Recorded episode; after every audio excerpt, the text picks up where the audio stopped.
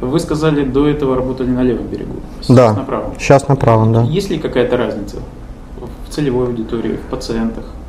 Э, скажу так, есть, да, вы правы, Константин, присутствует определенная сегментация по территориальному расположению, по платежеспособности потенциального пациента, это присутствует, я ощущаю. То есть, ну, в целом, в целом, если сравнить сейчас мое месторасположение на правом берегу и на левом берегу, то особого отличия по целевой аудитории нету как такового.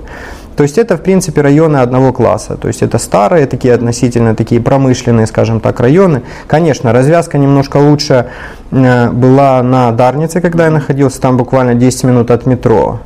И это тоже одна из составляющих, но опять-таки на эту тему тоже можно много дискуссировать. Часто в формате открытия либо выхода на рынок анализируется месторасположение.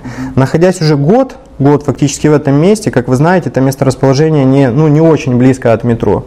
Я понимаю, что это не основной приоритет. Находясь там, можно работать, можно позиционироваться, за счет э, инструментов, которыми на сегодняшний день занимается ваша компания, вы ими владеете, развиваете и так далее, за счет наружной тоже рекламы, это не считается каким-то таким очень важным приоритетом, что вот надо находиться именно возле точки метро. Да, есть свои плюсы, но это не критично.